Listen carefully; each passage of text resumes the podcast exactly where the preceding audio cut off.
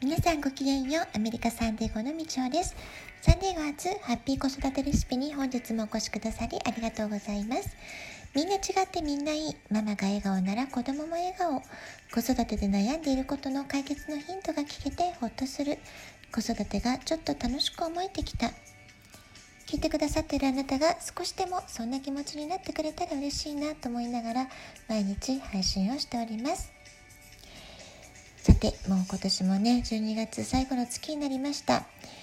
の1年は旅行やお出かけができない環境っていうのがね、長く続きてしまいましたけれども、でもこんな時だからこそ地球儀や世界地図を見ながら想像を膨らませてイメージ遊びをしてみませんか？今日は小学生の学習にも役立つ、家庭ですぐ取り入れられる学習の工夫についてお話ししていきたいと思います。右脳レッスンで一番大切だとされていることは、子どもたちが一番リラックスして楽しいと思っている状態で学習するってことなんですね。もちろんフラッシュカード、暗唱、記憶トレーニングといった右脳レッスンならではの取り組みっていうのはありますけれども、その学習の内容ややり方よりは、学習している時の脳の状態がどういう状態で取り組みをしているか、つまり右脳優位の状態、リラックスしている状態になっているかどうかってことが一番大切なことなんです。以前速聴のすすめ、高速でね音声を聞く、それがいいですよってお話もしましたけれども、左脳は言語、論理的思考を司る脳です。右脳の働きを活性化するためには、音声を高速で聞くことによって左脳の動きをある種、停止にしてしまう、止めて、そういうことで右脳を優位にしていく、あるいは深い呼吸を繰り返すことで脳の状態をリラクゼーションの状態に導いていって右脳の働きを良くする、こういうふうに右脳優位の状態を作り出すことっていうのがポイントなんですね。もっと分かりやすい言い方をすれば、子どもたちがワイワイ、ざわざわ、楽しい、面白いって言ってる時こそが右脳状態で学習ができる準備、それができているっていうようなことも言えるんじゃないでしょうか。ですから、ある意味教師というのはエンターテイナーの要素を持っていなくてはいけないんじゃないかなっていうふうに、私はねずっと考えています。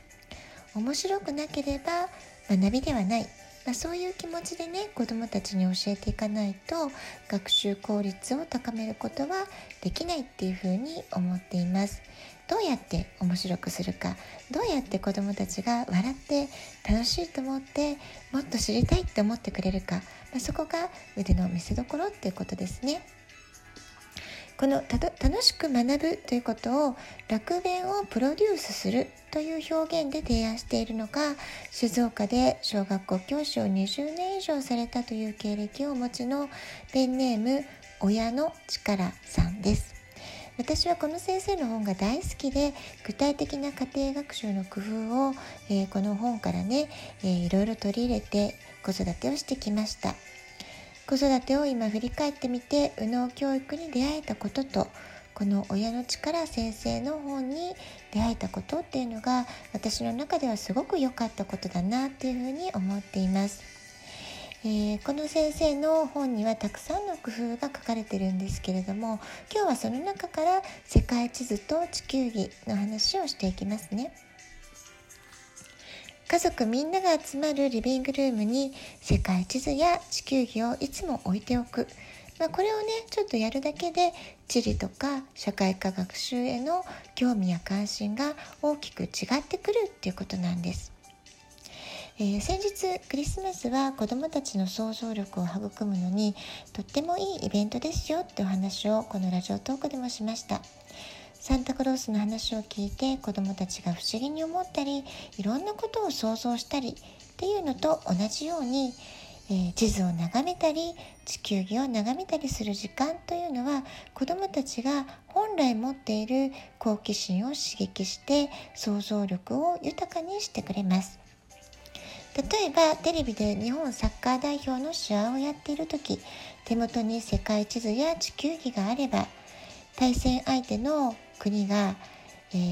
地図でね、地図の中で地球儀の中でどのあたりにあるのかってことをね、すぐ調べることもできますよね。地名の響き、テレビに映し出される選手の肌の色、ユニフォームの色合い、国旗のデザインなど、あ、日本とは違うんだなっていうね、そういうさまざまな情報を子どもたちは目にしながら、地図を開いたり地球儀をくるくるっと回すことで、その場所と結びつけてさらにたくさんの想像を広げていくことができます。社会科の学習で、具体的に市町村や都道府県について学ぶのは、だいたい小学校4年生とか5年生の頃なんですね。それよりもずっと前、教科書で学習するよりもずっと前の幼児期に、地図や、地球儀に触れて親子で場所を調べたり、その土地に関する話をいろいろ話してみたりというね、そういう時間を過ごしておくと、学校で学習に入った時に最初から興味を持って前のめりに学習することができ、理解も深めていって学ぶことが楽しくなっていくっていういい循環を作っていくことができます。我が家はアメリカに住んでいましたので、アメリカの大きな地図と日本地図とに、息子の部屋に貼っていました。アメリカ国内で家族旅行をするたびに行ったことがある場所にピンを刺して、今回旅をしたのはこの場所だよっていうふうにね、いつも会話をするようにしていました。あとはどこからどこまで飛行機に乗ったとか、車で移動した距離はどのくらいの距離だったのか、どのくらいの時間がかかったのか、そうしたことも実際旅行から戻って、地図を見ながら話をしたりしていました。また小さい頃からパズルが大好きだったので、小学生の頃は日本地図パズル、世界地図パズルで家族で遊んだり、お友達と一緒に遊んだりってことをしていました。例えば、都道府県を学習する小学5年生の頃、同級生4人男の子ばっかりでね、都道府県カルタで遊んだんですけれども、負けず嫌いの男の子たちが集合していて、興奮しすぎ、白熱しすぎで喧嘩になりそうになって、仲裁に入るというようにね、出来事もありました。今となってはとても懐かしい思い出です。他にもスーパーにお買い物に行くときに、この野菜はどこで採れたものなんだろうねと生産地を意識した会話をするだけで、子どもたちはその野菜と、生産地の場所とを結びつけて考えるようになって、さらに興味を持っていきます。東京で生活していたときは大家さんが農家の方だったんですね。ですので学校の帰りに時々野菜の仕分けを手伝ったり、疑問に思うことをね、たくさん質問をして話をしていたようです。野菜一つとっても大人がどんな言葉書きをするかで、子どもたちが認識できる世界をどんどん大きなものに広げてあげることができます。日々の暮らしの中で、あるいは遊びやゲームの中に学習の要素を盛り込むちょっとした工夫をするだけで、子どもたちは楽しみながらどんどん知的好奇心を膨らませ、自分から知りたい、勉強したい、もっとやりたい、もっと学びたい、そういうね、いい循環を作っていくことができます。子どもたちの心に、何だろう、どうなってるんだろう、どうしてだろう、そんな疑問符がいっぱいになった時、好奇心の目がどんどん伸びて、学習意欲が高まっていきます。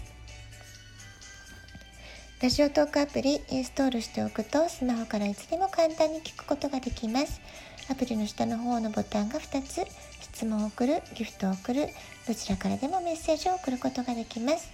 ラジオトークを聞いての感想、質問、子育てのご相談、皆さんの体験談もお便りお待ちしております。